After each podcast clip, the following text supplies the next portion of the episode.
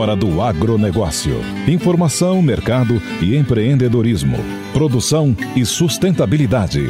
Com José Luiz Tejon.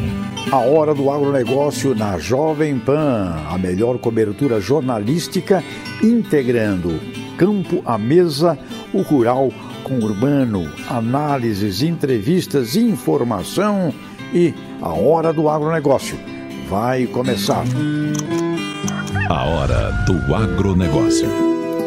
Se o agro decidisse não vacinar animais, não existiria pecuária. Se decidisse não controlar doenças e pragas, não existiria agricultura. Agronegócio sem ciência é total inconsciência. Jamais teríamos a agricultura e a pecuária que se desenvolveu nos últimos 50 anos sem ciência. Seríamos hoje como em 1960. O controle sistemático e protocolar de pragas e doenças é obrigatório, tanto nos vegetais quanto animais, todos eles. Temos acordos internacionais, sem vacina não teríamos a pecuária que temos. Assim, cientistas falaram para a hora do agronegócio. Imunidade de rebanho não resolveria esse assunto. Seria uma loteria que o vírus deixasse de ser infectante nas zoonoses e nas doenças dos animais. Para não querer vacinar, existem da mesma forma padrões de saúde humana, não apenas para os animais. Estamos à mercê de termos sanções. Porque o mundo vai receber brasileiros se os brasileiros podem ser vetores da doença? O presidente Bolsonaro disse que não vai se vacinar. E sem dúvida, como presidente, exerce um grande poder de influência. No agronegócio, sem defensivos e vacinas, não teríamos agropecuária na dimensão que temos, como uma locomotiva da economia. Presidente Bolsonaro, gosta do agronegócio. Seria prudente conversar com nossos cientistas do mundo agro e, quem sabe, estabelecer uma relação inteligente entre o mundo vegetal, animal, com a raça humana. Ciência significa prudência, inteligência e consciência. Homo sapiens significa homem sábio, com cérebro altamente desenvolvido. Se o agro não vive sem ciência, possível desconfiar que a raça humana, da mesma forma, da ciência dependerá. Não basta boiada saudável, temos que ter produtores com saúde.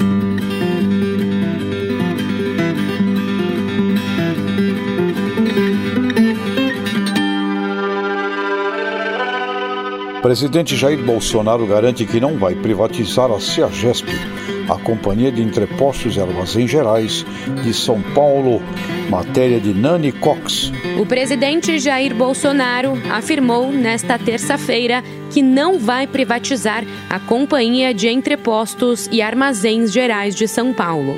Sem máscara, Bolsonaro visitou a CEAGESP e causou aglomeração entre funcionários e permissionários, muitos deles também sem a proteção. Em 2019, a empresa foi incluída no Plano Nacional de Desestatização. Na época, o governo federal chegou a assinar um decreto de privatização das atividades e mudança de endereço da CEAGESP, com a presença do governador João Dória. Sem mencionar Dória, Bolsonaro garantiu que vai manter a companhia na capital paulista. O rato vai querer sucatear isso aqui para privatizar para os seus amigos. Não tem espaço para isso aqui. Quando se fala em privatização, quer deixar bem claro: enquanto eu for presidente da República, essa é a casa de vocês. Bolsonaro fez uma visita técnica à CEAGESP e participou da reinauguração da Torre do Relógio, um marco principal no entreposto Terminal São Paulo. Depois da cerimônia, ele falou a apoiadores que trabalham no local. Bolsonaro elogiou a gestão do novo diretor-presidente da empresa, o ex-comandante da rota, Coronel Ricardo Melo Araújo, nomeado por ele com a promessa de sanear a gestão. Ao parabenizar a Polícia Militar de São Paulo pelos 189 anos celebrados nesta terça, Bolsonaro prometeu retomar o debate no Congresso do chamado excludente de ilicitude. A nova, nova Câmara, a nova presidência das, da Câmara e do Senado, nós vamos botar em pauta o excludente de licitude. Porque o policial tem que, ao cumprir sua missão, ir para casa descansar. E não aguardar a visita do oficial de justiça. Não é permissão para matar, não. É o direito. Eu vou dar os meios para não morrer. A ampliação do excludente estava prevista no pacote anticrime do Ministério da Justiça, mas foi rejeitada pela Câmara dos Deputados. Senado aproveita programa que permite parceria entre produtores rurais e governo para preservação ambiental. Fala Camila Yunis. Como forma de incentivo, foi aprovado no Senado o projeto que concede benefícios para o produtor rural que auxiliar na preservação do meio ambiente. Dentre os objetivos do programa está a recuperação da vegetação nativa em áreas rurais, a melhoria da qualidade da água em bacias hidrográficas e manejo e exploração dos recursos de forma adequada. Serão contemplados prioritariamente comunidades tradicionais, povos indígenas, agricultores familiares e empreendedores familiares rurais. Algumas das possibilidades de benefícios são pagamento em dinheiro, certificação de redução de emissões por desmatamento e degradação, cotas de reserva ambiental e também títulos verdes. Para receber o recurso público, deverá ser firmado um contrato entre governo e produtor, e quem estiver inadimplente com multas ambientais não poderá firmar o acordo. O programa será financiado através de doações de fundações, associações, empresas e de agências de cooperação internacional. O texto já foi aprovado pela Câmara, mas sofreu alteração no Senado e, por isso, voltará para análise dos deputados. Na Jovem Pan, a hora do agronegócio, com José Luiz Tejon. Jair Bolsonaro edita decreto que autoriza liquidação da estatal do chip do boi. Fala Gabriel Forte. O governo federal editou o decreto que autoriza a liquidação do Centro Nacional de Tecnologia Eletrônica Avançada, a CEITEC, empresa que ficou conhecida como estatal do chip do boi. A dissolução da empresa havia sido aprovada em junho pelo Conselho do Programa de Parcerias de Investimentos, colegiado formado por ministérios e bancos públicos, além da presidência da República, mas dependia do decreto do presidente Jair Bolsonaro. O decreto determina a absorção por organizações sociais das suas atividades direcionadas à pesquisa científica, ao desenvolvimento tecnológico e à inovação em microeletrônica. Para isso, será feito um chamamento público em seis meses. De acordo com a Secretaria-Geral da Presidência da República, estudos mostraram que a liquidação da empresa seria a alternativa adequada para otimizar o gasto público e representará uma redução de despesas de 80,5 milhões de reais. Ligada ao Ministério da Ciência e Tecnologia, a Ceitec foi criada em 2008 e produz dispositivos microeletrônicos e de chips para identificação e rastreamentos de produtos, medicamentos e animais. A fábrica da Ceitec fica em Porto Alegre e tinha 183 empregados em março. Ela é uma das empresas dependentes do Tesouro Nacional, ou seja, precisa de recursos do orçamento federal para bancar despesas de custeio e com pessoal. Ela registrou prejuízo de 23,9 milhões de reais em 2017, 49,6 milhões em 2016 e 31,2 milhões de reais em 2015. Presidente Jair Bolsonaro edita decreto que facilita a criação de peixes no país. Beatriz Carapeto. E o presidente Jair Bolsonaro edita um decreto que facilita a criação de peixes aqui no Brasil. O uso de espaços físicos em corpos d'água de domínio da União poderá ser solicitado junto à Secretaria de Aquicultura e Pesca. Essa ação desburocratiza o processo e aprimora os mecanismos de gestão e controle da atividade. O texto, que atualiza o decreto de 2003, diz que a prática pode ser requerida por pessoa física ou jurídica. Em sua conta no Twitter, o chefe de Estado comemorou o decreto, marcando o secretário nacional de Pesca, o Jorge Seife. No texto, Bolsonaro diz que a medida demorou 17 anos para ser editada e que esta mudança modernizará e também dará celeridade aos processos de cessão de águas, facilitando assim o cultivo de organismos aquáticos no Brasil. O incentivo à atividade da pesca visa gerar emprego renda, desenvolvimento sustentável, aumento de produção de pescados, inclusão social e, claro, segurança alimentar. O valor da produção agropecuária do Brasil em 2021 deve superar um trilhão de reais pela primeira vez, nos explica Rocio Paik. O valor bruto da produção agropecuária do Brasil pode alcançar o recorde de 1,025 trilhão de reais em 2021, segundo o Ministério da Agricultura. A projeção preliminar conta com um bom desempenho tanto das lavouras quanto do setor de carnes no ano que vem. A expectativa é que a agricultura represente uma alta de 18,2% em relação a 2020, com 707,7 bilhões de reais. A produção agropecuária deve avançar 10,7% para 317,5 bilhões de reais. De acordo com a pasta, bens como milho e soja continuam apresentando bom crescimento. O faturamento previsto para a soja é de 328,6 bilhões de reais e para o milho de 112,8 bilhões. Em seguida, a carne bovina conta com outros 139,9 bilhões de reais. Apesar dos resultados gerais positivos, algumas culturas relevantes para o agronegócio brasileiro têm queda no valor de produção previsto para 2021. É o caso do algodão, café, cana-de-açúcar e laranja o algodão pode recuar 4,1% para 50,69 bilhões de reais, já que alguns produtores desistem de plantar para apostar na soja ou no milho cana, café e a citricultura foram três atividades afetadas pela forte seca que atingiu as lavouras do país no segundo semestre. O valor bruto da produção agropecuária do café está estimado em baixa de 5,8%, seguido pela retração na cana, de 3%, e na laranja, de 2,8%. O Ministério da Agricultura ainda estimou o valor bruto da produção agropecuária de 2020 em 885,8 bilhões de reais, o que apresenta uma alta de 15,1% no comparativo anual as lavouras tiveram um acréscimo de valor de 19,2% e a pecuária de 7,3%. Santa Catarina atinge um bilhão de dólares com exportações de carne suína. Lene Junsec. Um marco histórico para Santa Catarina mesmo neste ano de pandemia. O estado alcançou o faturamento de um bilhão de dólares com embarques de carne suína.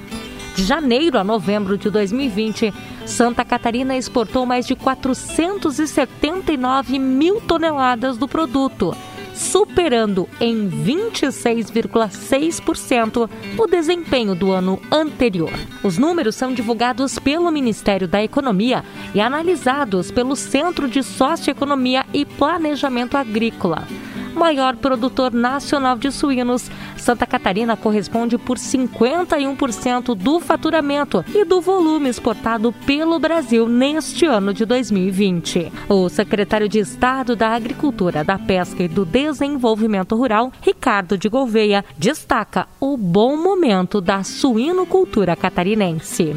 O Brasil vem crescendo fortemente, principalmente na exportação, mês a mês, batendo recordes chegando agora a acumular um bilhão de dólares em exportação. É algo extremamente significativo, fruto de um trabalho feito em parceria do setor privado, produtores, agroindústrias e o setor público, governo do estado, governo federal. Isso tudo repercute numa exportação, num volume excepcional aí. É, sem dúvida, traz para a Santarina um mérito e, e, um bom trabalho que vem sendo desenvolvido por todos. Para o presidente da Associação Catarinense de Criadores Suínos, Losivânio Luiz de Lorenzi, o desempenho se refere a alguns fatores, como os cuidados sanitários mantidos por Santa Catarina e o sabor da carne. Olha, o desempenho que nós tivemos na exportação esse ano, tudo se deve ao diferencial sanitário que nós temos, que fez com que os mercados mais exigentes do mundo viessem comprar nossa carne suína, as parcerias que o governo e a indústria fizeram para buscar abrir cada vez mais mercados, conforme a gente viu aí a China sendo o nosso maior importador de carne suína. Eles tiveram vários problemas lá, mas também pela qualidade estão importando. E eu acredito que a qualidade diferenciada em sabor que nós temos da nossa carne suína, que acompanhando outros governos que a gente teve oportunidade em países onde houve abertura de mercado, eles se referiam muito ao sabor diferenciado que tinha a nossa carne. Então eu acredito que isso fez com que o mundo olhasse melhor para forma de produzir, da qualidade que nós temos e buscaram então cada vez mais importar a nossa carne suína catarinense. A China corresponde por mais de 60% das exportações catarinenses de carne suína em 2020. A venda do produto para os chineses trouxe um faturamento de 670 milhões de dólares, 83,8% a mais do que o mesmo período no ano passado. Outros mercados importantes também ampliaram as compras de carne suína produzida em Santa Catarina, como Japão e Estados Unidos, considerados os países mais exigentes do mundo. Em novembro, Santa Catarina embarcou 43,8 mil toneladas de carne suína, uma alta de 20,9% em relação ao ano anterior. O resultado financeiro também foi positivo, chegando a 104 milhões de dólares. Lene Junsec para a rede Jovem Pan. No próximo bloco eu converso com Christian Malevich, diretor da unidade de motores e grupos geradores da MWM. Na Jovem Pan, a hora do agronegócio, com José Luiz Tejon. Porteira aberta. Olá, amigas e amigos do A Hora do Agronegócio aqui na rede Jovem Pan. O tema que nos reúne hoje é o tema da eletricidade, da energia elétrica. E um estudo recente da RC Consultoria, lá do amigo Paulo Rabelo de Castro, mostra que nós estamos frente a uma crise, uma crise grave de energia elétrica. Eu convidei um especialista, um expert, o Christian Malevich. Christian Malevich, ele é o é, diretor da unidade de motores e grupos geradores da MWM e também formado no Instituto Mauá de Tecnologia, que eu não posso nunca deixar de mencionar, o estimado professor José Carlos, dessa instituição extraordinária de tecnologia aqui na nossa grande São Paulo. Christian, seja bem-vindo aqui conosco na Jovem Pan. Obrigado, Tejão. É sempre um prazer estar na Jovem Pan e falar contigo. Muito obrigado. Olha, Cris, o tema é eletricidade. Eu vi esse estudo, fiquei muito preocupado e já tenho é, informações vindas do campo de piques de energia elétrica, de problema. Aparentemente a coisa, a coisa vai ser séria, né? Você, antes de falarmos na solução, me conta a tua visão sobre esse problema de energia elétrica e o que você acha que vai acontecer de fato em 2021. Olha, a sua percepção, Tejão, é, é, acho que ela está bastante correta, né? É, o Brasil ele tem uma matriz energética, é, se não há, né, uma, uma das mais renováveis do mundo. Então, a nossa matriz de produção de energia elétrica, ela está pautada, é, é em 80% dela, né, em água da chuva, em, em, em vento e em energia solar. Então, o que, por um lado, é muito bom, porque a gente acaba é, poluindo muito pouco para gerar energia elétrica. É, pelo outro extremo, preocupa bastante pela insegurança é, energética, né? E a sazonalidade desses elementos traz para nós. Então, é, essa é uma época, por exemplo, que tipicamente é, chove menos, né? E, e, e como você sabe, a gente tem tido uma variação muito grande dos locais de incidência pluviométrica. Então, não chove sempre no mesmo lugar e está cada vez mais distante daqueles nossos reservatórios, né? E essa insegurança, ela energética, ela vem é, não, não somente pela falta em si, né?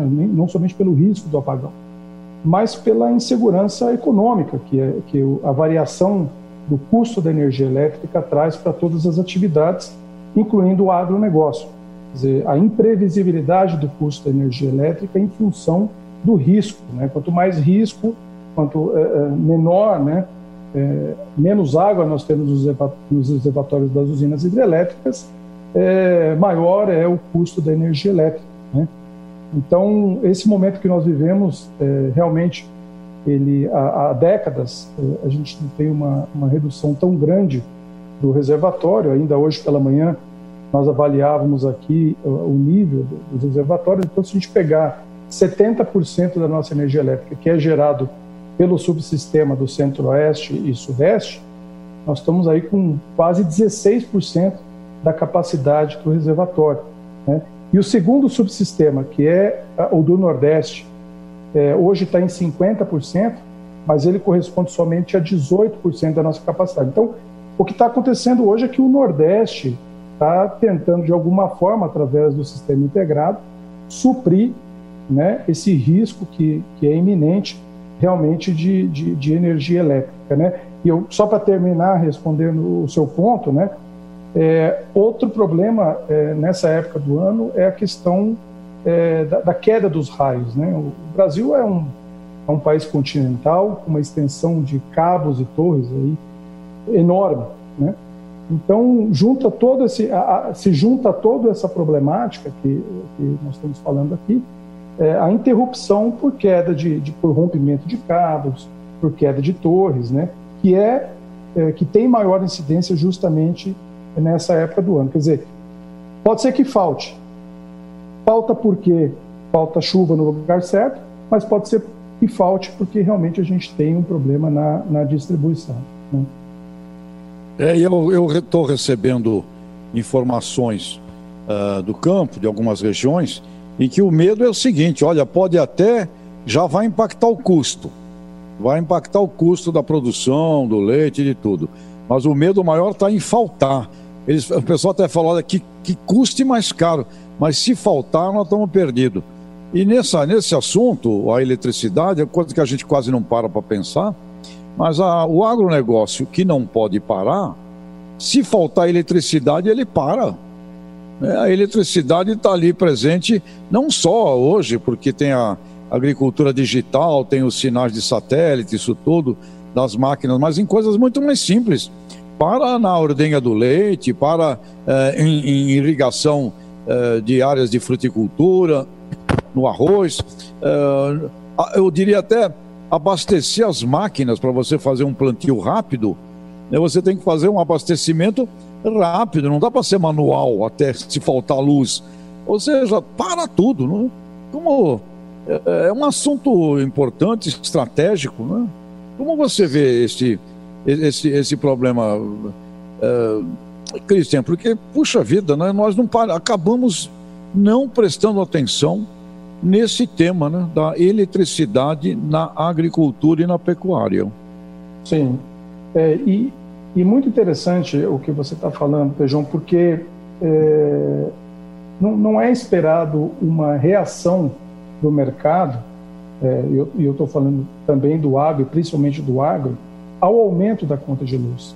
Né? Nós estamos em bandeira vermelha, mas o que acontece é o seguinte: é que nós temos uma demanda enorme. Né? Todo mundo tem pedidos é, dentro e fora do país é, para que a gente produza. Né? É o momento de recuperar né, é, toda aquela, aquela nossa aquele momento que nós ficamos aí com a economia congelada, né, nos últimos meses então, é, nenhuma, da, nenhuma, nenhuma das indústrias né, do agro, ou, mesmo né, os, os, as grandes fazendas, vão parar, vão deixar de entregar os pedidos porque a energia elétrica é, é, ficou mais cara. Né? Então, o que vai acontecer é que a turma vai continuar consumindo, né? é, é uma busca por atender essa demanda em todos os segmentos, e a reação que o governo esperaria, que é a redução do consumo, por conta do aumento da tarifa, ela não vai acontecer, né? E a demanda vai continuar. Então esse esse problema, é, ele infelizmente ele é tocado é, somente quando de fato é, acontece, né? quando ele já é iminente, né? E num curtíssimo prazo, o que, o, o, o que tem que ser feito, e é o que o governo está fazendo, e não há muito escapatória, é, no primeiro passo, ligar todas as termoelétricas né, o que acrescenta um custo ainda maior à energia elétrica, e, num segundo momento, ainda aumentar um pouco a importação de energia elétrica. Quer dizer, nós estamos falando de novo de aumentar o custo. Né? Então, essa dependência do agro à energia elétrica, como você falou, ela se torna quase uma. Né, o agro começa a ficar refém é, de toda essa situação. Né? Então, isso, isso é muito preocupante e, e, e a gente tem falado muito sobre a importância da segurança energética. Né? ao você ter elementos que garantam o fornecimento de energia elétrica ao seu negócio, você tem um seguro, né? você tem é, é um assunto a menos para você se preocupar, ainda que a aquisição de um bem, seja um grupo gerador ou uma, um sistema de geração fotovoltaica, possa aparecer no primeiro momento é, um custo adicional, isso é, vai tirar a dor de cabeça né, do agricultor, com certeza, quando a gente enfrenta momentos como esse. Mas isso é para quem se prepara, né? isso é muito importante dizer. É, outro dia, um amigo, um produtor, que é considerado o melhor, o melhor queijo, a melhor manteiga do país aí de Itu, o William Lambach, me ligou desesperado. Olha, eu estou perdendo aqui a produção do doce de leite e eu preciso de um gerador. Então ele acaba indo direto ao ponto do gerador. Mas você que dirige a unidade de motores e geradores da MWM, antes de chegar nessa solução, nesse, nesse caminho, né, você falou de planejamento. Eu vi outro dia uma notícia que me deixou muito preocupado. Eu não sei se até onde isso pode ser é, factível, mas uma ideia de produzir, de, de instalar usina nuclear naquela região do norte de Minas, que é uma região de fruticultura. Você imagina você vender para o planeta Terra frutas oriundas de onde tem uma usina nuclear. Ah, e ali também está na matéria que tem um lugar ótimo para o lixo nuclear, mas é uma ideia é, é, absurda. O pessoal de lá, da Abra Frutas, pessoal da fruticultura da região, já está vendo que, história é essa, até onde vai. Alternativas, você falou da térmica, né, que é movida a diesel, né? Você falou de importação, uh, essa ideia nuclear, que me parece completamente inadequada, principalmente numa região de agronegócio, e também tem né, a, a possibilidade eólica e a possibilidade solar. Esses arranjos aí, e vamos deixar mais para o fim, que eu creio que vai ser fundamental para o agronegócio brasileiro, que é o biodigestor, que é o biogás. Eu acho que isso aí é um assunto antigo e acho que todo produtor podia muito bem desenvolver o seu biodigestor, o seu, o seu biogás e, consequentemente, ter ali uma geração é, extraordinariamente é, limpa, né? E, e cujo resíduo ainda vai servir para fertilizante. Muito obrigado, Christian. Parabenizo a MWM por esse alerta e por essa é, consciência né, interessante alternativa que está colocando é, para a sociedade brasileira e para o agronegócio brasileiro. Parabéns aí pela tecnologia. Viva o Instituto Mauá, né, de onde o Christian vem, bem formado, engenheiro, e um grande abraço. Grande abraço para todos e até a próxima, meu caro Christian. Muito obrigado. Muito obrigado, Tejão. Um prazer estar com vocês. Um prazer estar na Jovem Pan. Obrigado. Um abraço. Tchau, tchau no agronegócio. A sacada final. A oportunidade é que cria os resultados muito acima da solução de problemas. O Brasil tem oportunidades extraordinárias. Plano ABC do baixo carbono, temos um processo extraordinário de integração lavoura-pecuária, integração lavoura-pecuária-floresta, biodiesel, etanol, temos programas extraordinários de conhecimento do solo, plano que vem por aí de irrigação, cooperativismo com um milhão de agricultores cooperativados, ou seja, temos muita coisa de oportunidade para comunicar para o mundo e para vender. Tra trabalhamos com cerca de 200 países, porém 10 deles representam praticamente 80% do nosso negócio. Temos muitos produtos, porém 10 commodities significam também 80% do nosso negócio. Ou seja, o Brasil tem condição de vender novos produtos para muitos mercados e diversificar muito da nossa pauta para o mundo todo. Significa o seguinte: Brasil, fique de olho na oportunidade, fique de olho naquilo que nós já fazemos muito bem feito. E temos que consertar o errado? Sim, temos que consertar o errado, mas não é ficar preso ao errado e com isso transformar tudo que é bom e é certo em também semi-errado é necessário foco nas oportunidades, estão as receitas e o Brasil tem que crescer. E para crescer, o agronegócio tem que dobrar de tamanho. É isso aí, gente. Na Jovem Pan, a hora do agronegócio, com José Luiz Tejon.